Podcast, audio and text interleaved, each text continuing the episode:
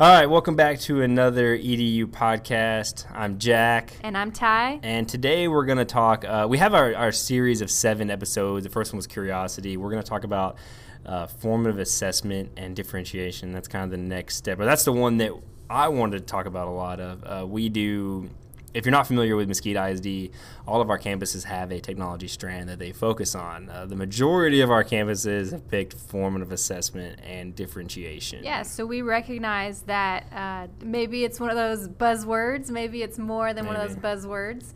But um, yeah, formative assessment, uh, people um, are really getting into it. Um, so we wanted to make sure we have a conversation about what it is, what we believe it is. Um, some tips, some strategies, uh, the why behind it, and uh, yeah, and just delve into some of the harder questions that um, we as technology facilitators uh, encounter. A lot of our teachers, you know, they don't they don't quite, I guess, see the back end of it. They just think, oh, I'm supposed to give assessments, I'm supposed to differentiate. But the logistical side of like having so many campuses that are doing this uh, yeah, we just wanted to, and we wanted to kind of explore that. So, what is it? What is formative assessment differentiation? Well, let's preface it by saying, like, yeah, we work in instructional technology, but you don't need technology to formatively assess. No, not at all. Yeah, you can form, you can formatively assess with a number of different tools, and that's all they are, just tools. Any app, website, it's just a tool. It doesn't have to be the end all of end all. I mean, you can have your favorites and you can use those regularly, mm-hmm. and I encourage teachers to. Uh, if you're looking for a new tool every week, you're gonna make yourself miserable. So yeah, I think that for me, the power that the technology gives is we have the ability to check for understanding and pull the whole entire room and know exactly what each kid is thinking or what they're working on in just a matter of seconds. So if we have that ability to gather that data and gather that information, I think the question becomes what can we do with it? I almost think that you know you're kind of being I don't know, formatively, informatively. Is that a word? informatively. Uh, informatively. I don't, I don't know. know. I think you're. I think you're almost being assessed daily. I mean, Google is Google, Apple, Amazon. They're collecting data from you constantly. Sure. They're collecting data. Well, I'm saying we, they're collecting data from you constantly and using that data to change how you view movies, how you view music. I mean, I don't know how many times I got on Netflix and they suggest something. I'm like, man, this is great. Netflix is on point. But the, the point I'm trying to make is you're, you're using that data uh, in your classroom or in life to change what you are giving to your students and addressing each of their needs. And that really kind of ties in with what is it. So I guess a formal definition would be you're giving a student an assessment and you're using the data from that assessment to change your instruction based off that student's needs. Yes, and I want to make sure that we understand the difference between a formative assessment and a summative assessment. Okay. Right? Formative is throughout the learning, more informal, those check for understandings, while a summative assessment is more of at the end of a learning process to make sure that we know what we were supposed to, to learn along the way. Okay. Um, so more of like a six weeks test, right, or a, a, checkpoint, or you know something like that. That's a more summative ass- assessment. Yeah, and in Mesquite we do uh, district checkpoints every uh, so often, every nine weeks. Six or nine weeks. Six or nine weeks, yeah. yeah. And uh, those are kind of our summative assessments we give the district, but it doesn't have to be a district. I mean, if you work in a district that doesn't do that or doesn't give out uh, summative assessments, you can always create your own or do, so, do your own thing. Yeah, for formative assessments, uh, here's what we believe. We believe that teachers should be designing formative assessments and respond to that feedback by adjusting instruction. And then we also believe that teachers should provide uh, a variety of relevant choices at different learning levels, and it's all to address the individual student needs. Yeah, and so if you look at Mesquite ISD, we have a district technology plan. If you look at that, it has, it has different levels as one, two, as teacher behaviors and, and, student behaviors as levels one, two, three, and four, and they build off that. Uh, level one is just getting started, and level four is you're mastering it and you're doing uh, more frequently. More frequently, or, yeah. of course, like every day. Um, so. So the question is, once we have that data, right? What do we do with data that we're collecting? Yes. What are we doing with the data? Uh, we why we do it. We want our learners to provide authentic feedback to teachers ab- about their current level of understanding. So we want our students to take in information and tell us, the teachers, tell us what they know and how. I guess to a deep level, they understand the content that's being that has been presented to them. Yes, and I, I want to ask the question: Is do we believe that we have the obligation to meet every student's individual learning needs. Uh, I Do think you believe that? I think we should, Yes. but I don't necessarily think it's that. uh, You know, I think that a lot of times some of the other stuff gets caught in the caught in the way, and we kind of lose that side of. You know, we we focus on what oh I have to do this, I have to do this, I have to do this. There's a lot. it, it can be overwhelming for sure. Whereas, you know, meeting the needs of all of your students individually, I mean, really should be the first and foremost thing you you kind of think about when you go into a classroom. And we mentioned in our last podcast about designing a lesson and not just planning. This Right. is kind of ties in with that. When you design a lesson or design something for your students, it should definitely be student centered at the heart of it. Absolutely. And I think that while we're designing those lessons, we can be intentional about building in or including those, you know, quick, informal check for understandings um, to gather some of that data. And I think uh, for us, what goes along with formative assessment is the differentiation. I think we we assess in order to differentiate. Do you agree? Yeah, hundred percent. I, I, you know, and I, we mentioned this before we started recording and everything. I, I'm on the mindset of you, and this may be wrong completely, but you, when you go to differentiate your students, the formative assessments part should come a little more naturally, and that you, when you, form, you know, if you say you want to differentiate your classroom, right, you would then find a tool, a form of assessment tool that meets that need. I need data from my students. Um, and that's kind of where it ties into. We take the data and we use it to differentiate. So, what is differentiation? to me, I think that during that instructional time, it's to make learning personalized.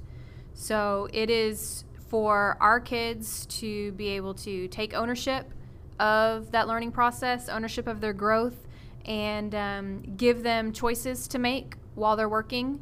Um, and maybe it goes back to passion, like we talked about uh, a couple weeks ago Yeah. but um, but yeah, I think it's it's so that w- we know that not every kid learns the same. Is that always easy? No, No, definitely not. And so, and when we're going to talk about some of those concerns that you know I had in the classroom, and it I still have. I mean, that takes a lot of time and it takes practice. And so, I would encourage you to um, know that you're not alone in this. Right? There's resources and other teachers that you can talk to to, to help you learn how to do this. I think for the most part, it's what I think it's you know I think a lot of it is want power. You know, what do you want for your students? And some of the we'll get to some of the common things we hear, but um, what do you want? Yeah, what do you want for your students? That's a good question, and that I, that you can kind of focus on. But one of the things we're, we're probably going to be bouncing around between formative assessment and differentiation, so you'll just know that they're uh, different. But do we focus too much on the assessment by nature? as teachers, do we? I mean, I think I've seen that in the classroom. Or several, I've several, I've seen it in several ways or areas of different, like math and different subjects, where they give a test or give an assignment or a quiz or something, and it's just to see how they're doing. I think They don't do anything with it. assessment has become a bad word. Yeah, um, for, sure. And I think uh, you know that assessment is one of those star words, right? And and I think still uh, teachers and, and definitely students they know that whenever they hear assessment that we're talking about some kind of test, and so I think that that's something that we can do a little bit better job teaching is that an assessment doesn't have to be a test. It could be as easy as a quick thumbs up, thumbs down. Yeah. That's assessing the room. I mean, if you're using a tool like Nearpod, it could be a quick poll or Right. something in the middle. You could do it in the middle of a Nearpod. You could do a quick poll and see, okay, the first half of the Nearpod, they didn't get it. So now I got to go back. Now I got to go look at this information again another way, maybe. So I might encourage that whenever you hear, you know, assessment, just be open to that idea because, um, you know, it's not always somebody trying to catch you or trying to, you know, to, to see if you're not doing your job. Um, it, it's just a, a measure of progress. So one of the other things that kind of that I wrote down here is is that how were we taught how to teach that? When you go through school, when you go through the, the, the college curriculum, you know, what are you how are you taught? Are you taught how to teach? Right? And if I- you if you're taught I feel like in my formal education it was just it was just a kind of a, a, a no brainer. You know, you, you give tests. You give tests as a teacher, right? Yeah, you But what do you definitely do give with that? tests. But they, they, nobody ever teaches you what to do with that, right? Yeah, so I remember my C&I curriculum instruction class. We had to design a unit and we definitely had to include a big assessment that mm-hmm, was yeah. building the summative assessment, right? But along the way, I don't remember being intentional about planning any other me- any other measure to see how kids were doing in that learning process. And I can't think of a single other college class I had that would have given me that information. Oh no, I mean, you know, going back to yeah, my college experience, not a single one I can think of, and that really taught me um, how to delve deeper and really how to, I mean, maybe service them, but how to serve my students to the best of my ability and theirs. I don't, I don't think, I, and I, I brought up the part about changing how teachers are taught because uh, you can do that in a number of different ways. You know, we do a lot of professional developments with this stuff, but I hate. I mean, I, I, I sometimes I think it's kind of over the head, goes over that. Some a lot of people's heads sometimes. They're like, I don't really know how to do that. I find that um, when I do, and we'll get to this point next in, in, a second, but I want to bring this up. I think when I do one-on-one stuff with teachers, mm-hmm. it's way more effective. I could see that. And the reason I bring that up is we're we're in a classroom setting. You're teaching to a kid. You're teaching to kids, whatever students, adults, whatever you're teaching them, and you're not giving them one on one. You're no. not giving them one on one attention, but you expect them to get it, right? Yeah, I guess so. But when you're in a, I mean, how many teachers' are, eyes are glazed over in a staff development? Could be a lot, yeah. Could be a lot, right? But yeah, I do, I do a staff development or something, and I, I don't think I'm getting the bang for a buck, but I do a one on one you know, I meet one on one with the teacher and I feel like they get so much out of it. I think, yeah, I think that's another challenge for us whenever we do teach teachers and have those professional learnings is if we're expecting teachers to formally assess and differentiate in the classroom, then we have to offer professional learnings that are doing the same way to model that. And I guess I'm, i took the long way to get to that point. That's the kind of point, rambling. Uh, that's the point. I'm, some of the biggest uh, questions that we get, and we have four big questions that we usually get from uh, that I get from teachers and TIDAs, but we'll kind of go through them. Uh, how do I manage small group instruction? Any ideas? So, are you talking about like teachers like, asking you different? Are you are you talking about the same assignment? That yeah, it could be. Kids are working in groups. Yeah. How do I manage like small group? How do you manage? Um, take our literary literary circles. Okay. In the elementary level, how do we manage this small group instruction for our students? What are some good tips? I guess ways you could do that. So, classroom management for me, of course, I'm going to use technology. Um, so, one thing that I'm going to make sure that uh, that I do is if if I'm expecting there to be a workflow between the student and teacher or teacher and student, I'm always going to be using Google Classroom. Yeah. Because if that is where their work is housed, then I have 24 7 access to give them instant feedback to help them while they're working. Yeah, I think task cards are another great tool you can use at different stations just to make sure that the students are knowing what they're doing. Uh, another one is how can I organize learning for students at different levels? Um, and I, I, will, I will say with this question, I get sometimes I get teachers that think they have to create three assignments. Okay. Three assignments for three different levels, which it may not be the case. It may be you create one assignment but the way you delve deeper into it is different at three different levels. Sure. So I, I, think there's lots of different ways to differentiate. So let's run down some of those. You can differentiate by student abilities. Uh, it can also be differentiated by student interests or passions, like what we've talked about. Yeah. You could differentiate by their strengths and what a kid is good at. Location also. Location. If uh, doing a science lesson or something, okay. you can. Uh, I took my kids outside quite a bit because I I taught in a science room with no windows, so I like mm-hmm. to get mm-hmm. outside. So I would go outside sometimes. Um, what learning styles? Yeah, right. So depending styles. if you can capture somehow, uh, ask kids how do how do you learn best, and then give them an, an opportunity to learn that way. Um, that's a plus. You can differentiate by uh, the the product, right? Lots of choice. I know oh, kids oh, yeah, like that, right? Who cares how they learn about something if they learn about something? And, th- and there are quite a bit of tools that can help you differentiate by by learning choice, so that you can use. Uh, one of the other ones was how do I make time for one-on-one instruction? I a, a lot of times I think we focus on I need to teach this kid, but it, a one-on-one instruction piece can be so quick and easy. It can be walking around the room and you have a two to three sentence conversation with a student. And you just a may have taught them something you corrected a misunderstanding they might have you've gotten that. You can also use um, peer tutoring. Peer learning is a great tool. I have you know groups where they are teaching each other is obviously another Mm-hmm. tool. So there are a lot of different ways you can get that one-on-one instruction. I think practicing our questioning with students is very important.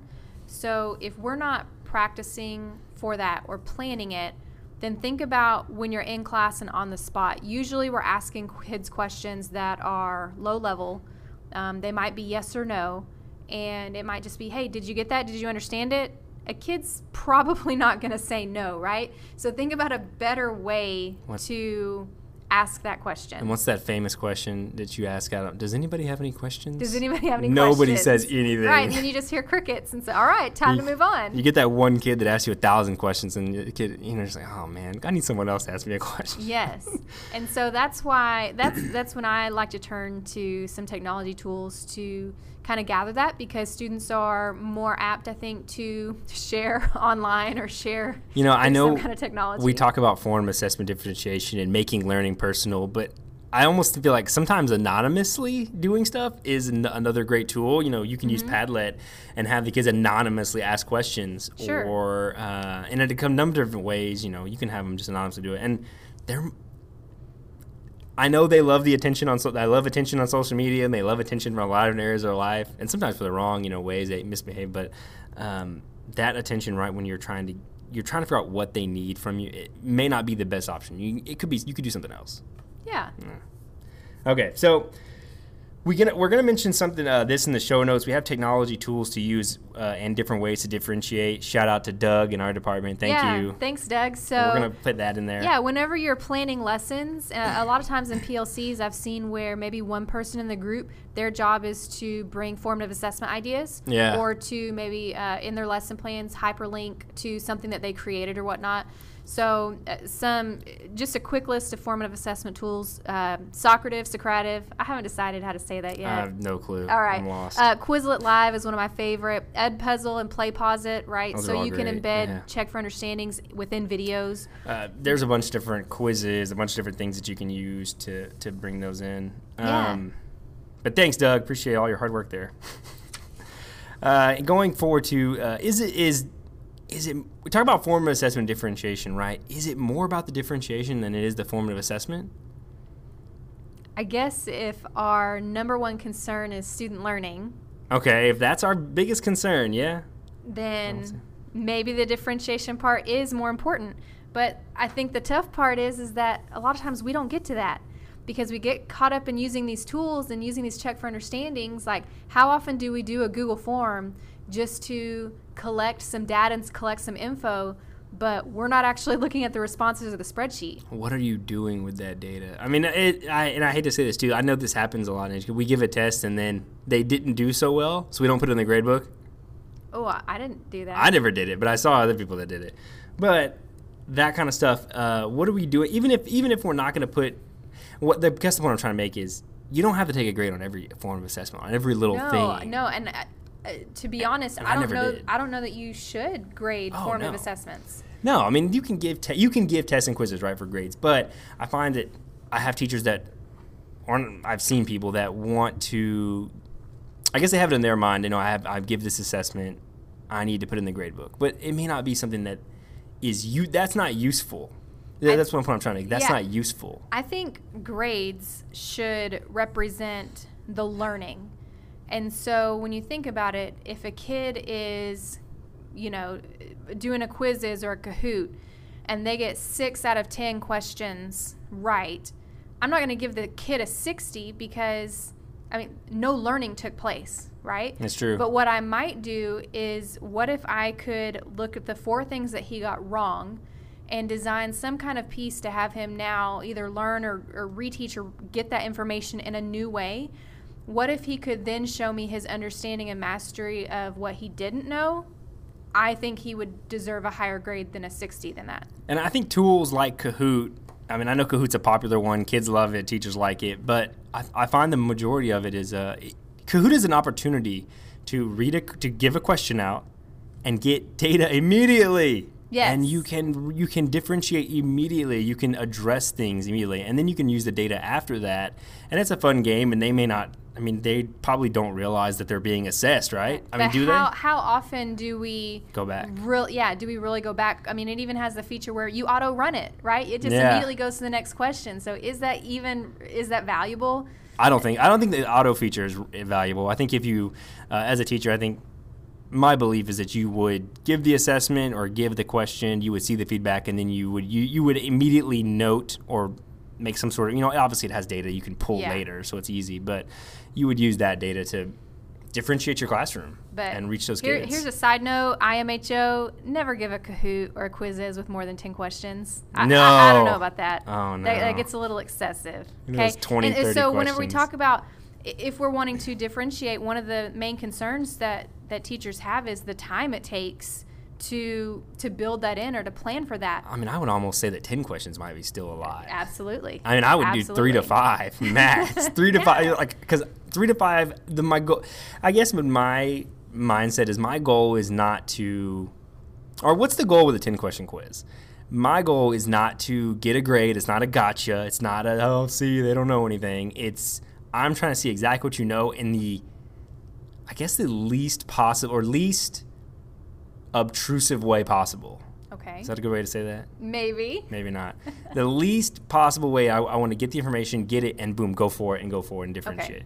Um, but so we got a couple things.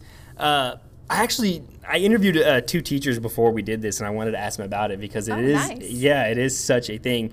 And the two things I got is it has to be a production. It does not have to be a production. Oh, you think like we build it up and Yeah. and we, we've just been told, hey, you need to formally assess. Hey, you got to differentiate for your kids. So Well, we ma- have to put on this show and plan this huge big thing, Yeah, like to- every for every class period or every day. you have to plan a huge lesson around it and it doesn't have to be like that it's it's it's so simple i mean a three question quiz and you're changing instruction immediately i think there there's just a lot of different ways you can do this and even i mean i've planned with teachers and they were like oh you know i want to differentiate and my suggestion was take them outside you're doing a science lesson it's over um, something in nature and something in the, the physical world and i was like take them outside and do it So, That's a way but how is that differentiating? Taking them outside. Well, in that aspect, they were going outside. She was giving a quiz. She was. They were doing different levels, but it was also another aspect of it where they could see what they were doing. It was rocks and soil. Okay. So they were getting that hands on. They could see the rocks and soil Got instead of bringing dirt to them. It's outside. Just go. No, instead of bringing a bag of rocks in, you could have it outside and go out there. And so it was just another way they could physically touch it and hold it. Got it. I want, and I, and I think in with minerals and rocks, there are so many that it's e- it's easily differentiate so, like that. yeah, on our list, that'd be what the tools needed to complete the assignment. Yeah. You can differentiate that way. Absolutely. Yeah, of course. But so and the other one was how how do you make um, differentiation and form assessment and for differentiation? How does it, what does natural look like in a classroom? How what does doing it naturally look like? Well, let's start with formative assessment, Okay. a natural formative assessment. Um, I think it's, uh, like I said earlier, quick thumbs up, thumbs down, quick yes, no. Um, it, it doesn't have to be, again, something. i if you are not used to or comfortable with using technology for formative assessment, um, then you can get help and you can find things that are already created for that. Um, so I wouldn't force it if, if that's going to be a struggle for you and take more time. Um, that kind of thing. It just takes practice. I mean, I, almost think too, you could kind of level with your kids. I mean, you can tell them why we're doing this, right? Like you could. I mean, if you just get, you know, hey, we're going to do a quiz today. The consensus is probably groans, right? They're probably not going to like it. But if- exactly. But if you were like, hey, I want to give you a little short three question quiz, that way I can figure out how I can best serve you. Right? It's people first. Yeah. I think if you're up front, uh, my experience in the middle school classroom, and high school for sure, Oh, yeah. is I think they respect you more for that because it shows them that you're concerned um, for them. And it's almost like you're giving them options, you're giving them choices, and you're giving them opportunity to have an impact on how they learn something.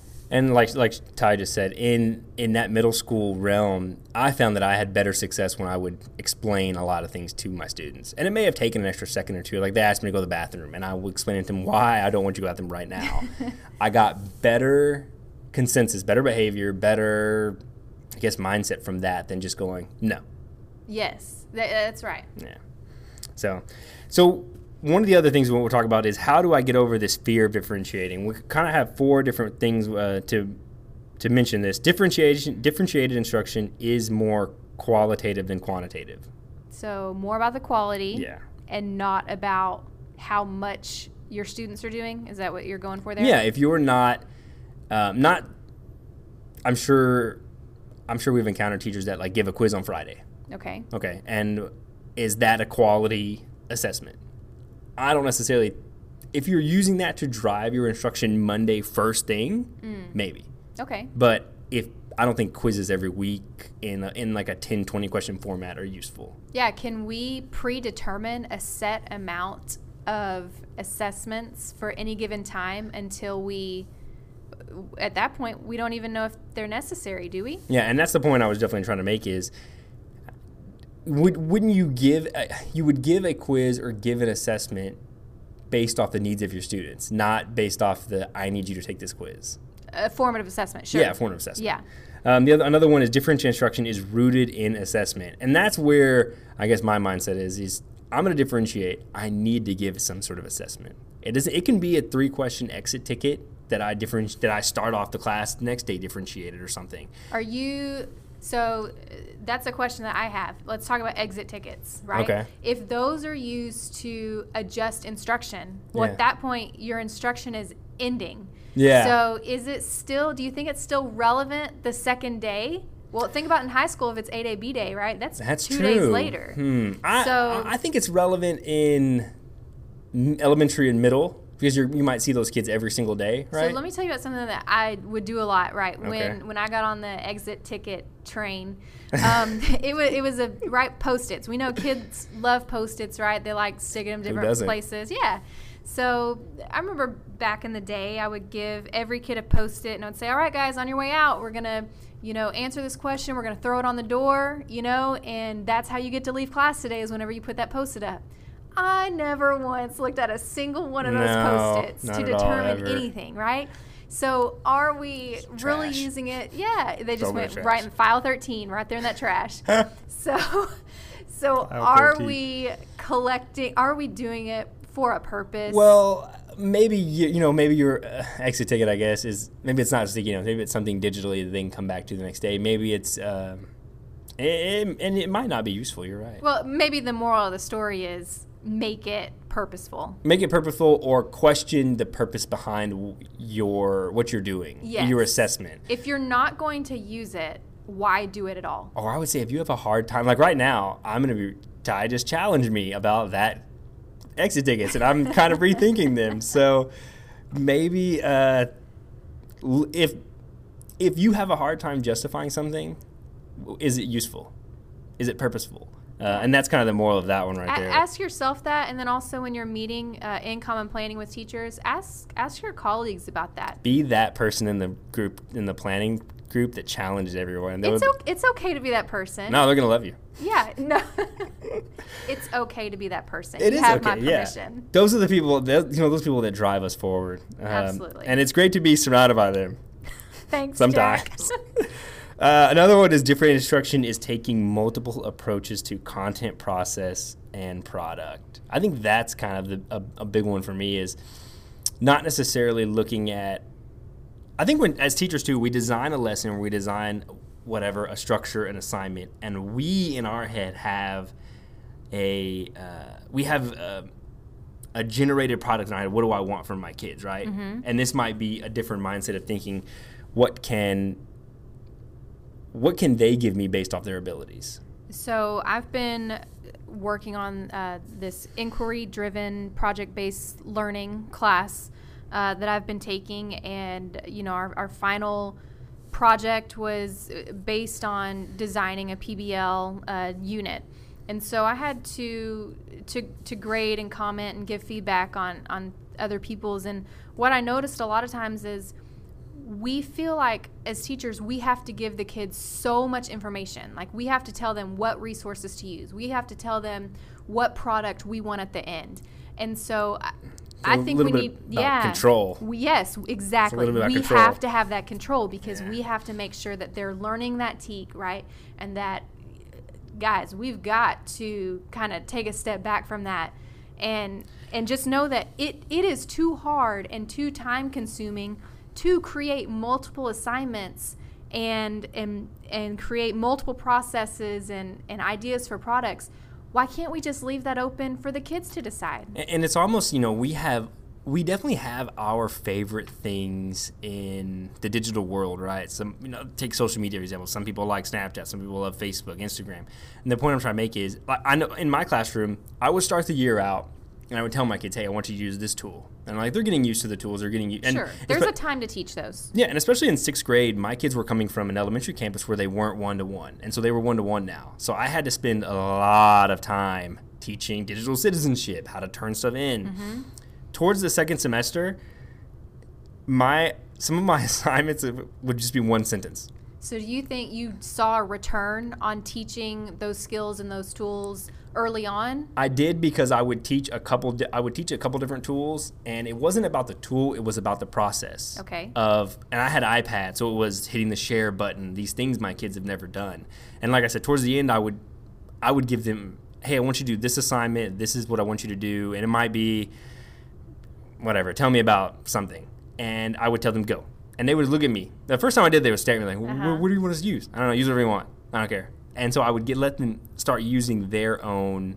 And you do. Your kids will have their favorites. They'll Yeah. have their favorite things. Some people love iMovie. And I bet they found some things to share their learning with you that you had never even heard of or Oh, thought of. 100%. Yeah, they would find different tools or different things, or they would get research or information from different places that I never gave them, um, which lends itself to um, different learning styles. Yes. I'm getting my, you know, where we get our information all ties into your learning style. I'm big on blogs. Some people are not. They're more on academic websites. They're more on these things. So uh, it's just taking multiple approaches. And you can design that or ingrain that in your students to, I would almost question, ask them, how do you like to learn? What do you like to do?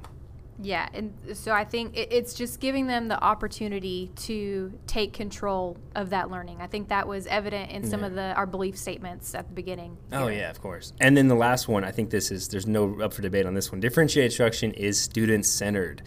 Uh, we are too often I go you go into a classroom or something and it's teacher centered. Yeah. Everything's about the teacher. We are not the end all be all source of all information that our kids need to know. I mean, you might honestly think of yourself as a facilitator. I think one step further from a facilitator, the teacher needs to be a coach, See? right? Teaching the kids how to, right, questioning through questioning. See what? Challenging. Thanks for challenging me, Ty. Be a coach, not a facilitator. Be a Jack. coach, not a facilitator. That's a we should tweet that. That's a little tweetable thing. Um, so going to the last bit of this, um, pros and cons. So this is from it's from website education.cu. We'll put it in the show notes. It's from Portland Edu, um, and so it has. I think it was pretty interesting some of the pros and cons. So some of the pros of this were.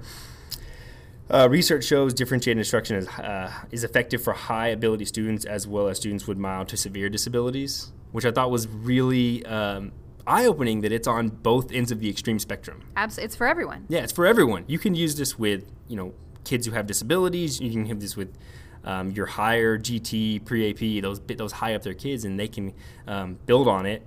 Now, one of the other ones was was when students are given more options on how they can learn material, they take on more responsibility of their own learning. I mean, how that right that statement alone right there. How many teachers wouldn't love it if their kids took on their own learning? Absolutely. I mean, isn't that what we want? and I think that goes with passion based learning is if kids are excited about how they're learning about something or if they're in control, then I think they're going to do a better job of it. And I think they're going to take it further than we could have ever imagined. Oh yeah. So last one, this one, I think this one hits at the heart of every teacher, right? Students appear to be more engaged in learning, and there are reported, reportedly, man, I can't speak, fewer discipline problems in classrooms when teachers provide differentiated lessons.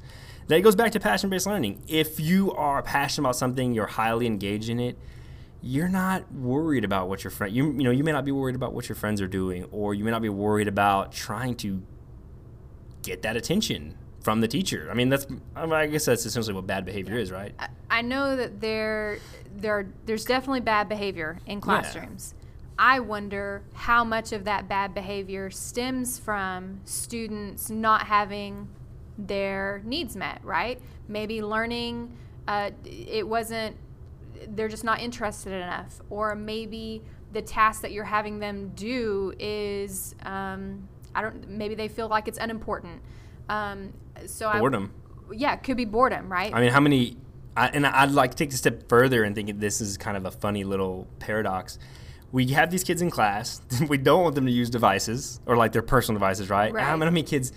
But if you go to a staff development, how many teachers do you see on your phone, on their phone? All of us. They're all on their phone. We're all on our phone, right? And why why are we on our phone? Because probably what's on our phone is more more interesting to us than what's going on around us. could be And absolutely. so, but I get, I've been to those staff developments or those professional developments that were so engaging, you just left your phone in your pocket, sure. and that everyone was into it and it was great. So there, think about that's one thing to think about in, Yeah. in that mindset. Uh, some of the cons. So some of these, I don't know, they're interesting. We'll see. So different instruction requires more work during lesson planning, and many teachers struggle to find the extra time in their schedule. I definitely think it does require a little more time. I don't think it's that significant. I, I think it I could be wrong.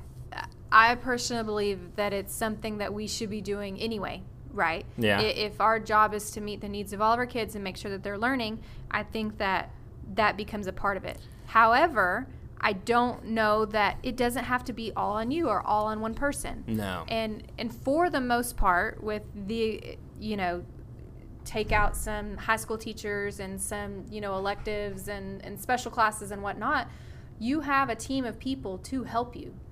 And so I think if we can learn how to work together during some of that common planning time that we might have, I think it takes a little bit of the load off. And uh, the other question I would ask is is is everything you're doing a good use of your time? Would, Great question. I would say probably not. I would say there's a lot of stuff that we do as teachers, um, or even people in general. We do a lot of stuff that just wastes our time, and then we complain I don't have time. But Maybe because we've we've just always done it that way. maybe having like Ty is challenging me during this. Challenge each other to, you know, is that a good use of your time? If you're gonna spend 30 minutes looking for a worksheet in a drawer in a mm-hmm. random binder you did five years ago, is that a good use of your time? That's 30 minutes of your time. And I've been in planning sessions where that was happening. Right. If I'm going to, you know, stand at a copier and wait 10, 15 minutes for a packet to print out, you know, when I could just share that digitally with some students, that's 15 minutes of my time that maybe I could spend on, you know, personalized learning.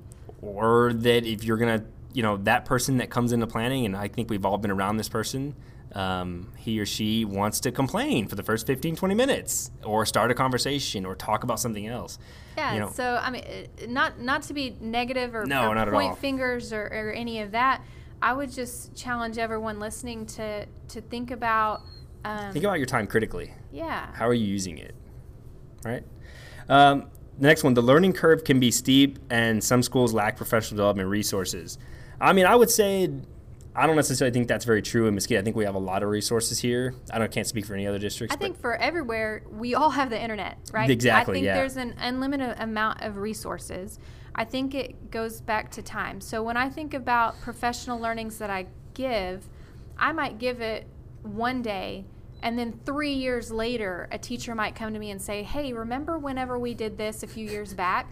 And and while it can be frustrating on my part, to be honest, the teacher didn't have a need for what I was doing at that, that, moment. at that time So I don't think that it's fair to. I, I, I almost think too how much of your professional development is up to you Yeah.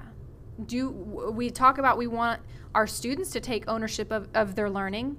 I think that it's equally as important for us as educators to take ownership of our learning. yeah, i know we do you know in mesquite we do professional uh, we do paper knowledge classes professional knowledge classes after that our department the technology department puts on um, and i would say that those are vastly underutilized in, a, in, a, in some some sense and uh, some of our professional development resources that you can find on the internet are vastly underutilized Yeah. there's um even if you have a favorite tool um, like seesaw nearpod i know for sure those two they offer professional development online over how to differentiate with their tools Sure. they have a youtube channel So for the people that are saying, you know, yeah, time is a factor, and you know, maybe I'm just not that tech savvy or whatnot. There are people out there who can help you. In our district, it's your instructional technology facilitators. It could be your instructional coaches. There are people who are willing to help, And you know what? If you're in another district and you want to learn something and, and you have a need,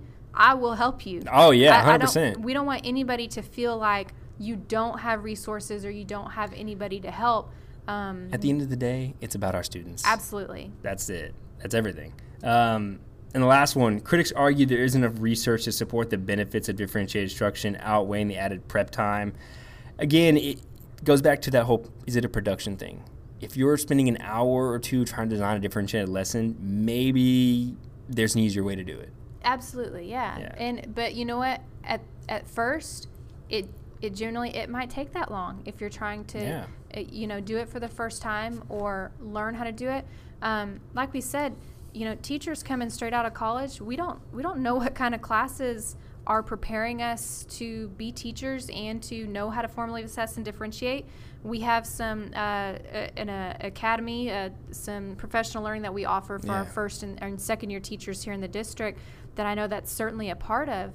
But um, But I, I almost too, you know, there are amazing first year teachers. There are. yes, But there's a large portion of us that are just trying to find our way. and and I think what I'm trying to say is it takes practice. Yeah. It is not something that you can just say, okay, I'm going to use formative assessment today and I'm going to differentiate. It is not. It, it, it definitely takes time and practice Ju- and experience with kids. just like any skill, you know, a great basketball player, a great athlete, musician, whatever, it takes years and years and years of hard work. I mean, when you meet those teachers that are like master teachers that are amazing and they're like, oh, yeah, I'm 15 years in, yeah. you're like, wow, that's amazing. You should be. And you know what? Don't be afraid to ask those people questions. No, to go check out their class. Take some time instead of you know on your conference time. Take a chance and go watch what they do. Try to soak in every single thing that they're doing, and, and you'll learn something. Yeah, I'll tell you this, and I mean, this is my first year in this department, and I've already learned. We have a uh, another facilitator, Miss Stroud. She's amazing at formative assessment and differentiation, and I've learned so so much from her because she did it in an elementary classroom for years. And not to say that um, I taught sixth grade science, so I only did science all day. Differentiating with three to four subjects per day is takes skill. Yeah, I okay? can't even imagine. I can't either. I, differentiating in science alone, I was like, I'm, I'm amazing. But like seeing elementary teachers and what and what they have to do every day and what they're uh, capable of achieving, I'm like, man, they're amazing. Yeah, that blows me away. With especially you know from those early grades, kinder, first and second grade. Like I can't imagine having to teach a kid to read, to have that responsibility on me, and knowing what level each kid is at, and and how to grow them, and how to. It seems it's a huge responsibility. And shout out to everybody out there who does that. And I, I would often say too, at every different level of formative assessment and differentiation, a, a big factor that plays in this is creativity. Like like Ty just mentioned, if you have kids that cannot read, your different the way you differentiate is different than a sixth grade teacher, than a high school teacher. So you have to be creative in the classroom, and if you have a team of people that can help you and be uh, sup- your support system, that's incredible. right. So hopefully we expanded a little bit on form assessment and differentiation, and it may not be as confusing uh, as it was at the beginning of the episode. Uh, thank you so much for listening. We'll See you next time. see you next time. Thanks, guys. Bye.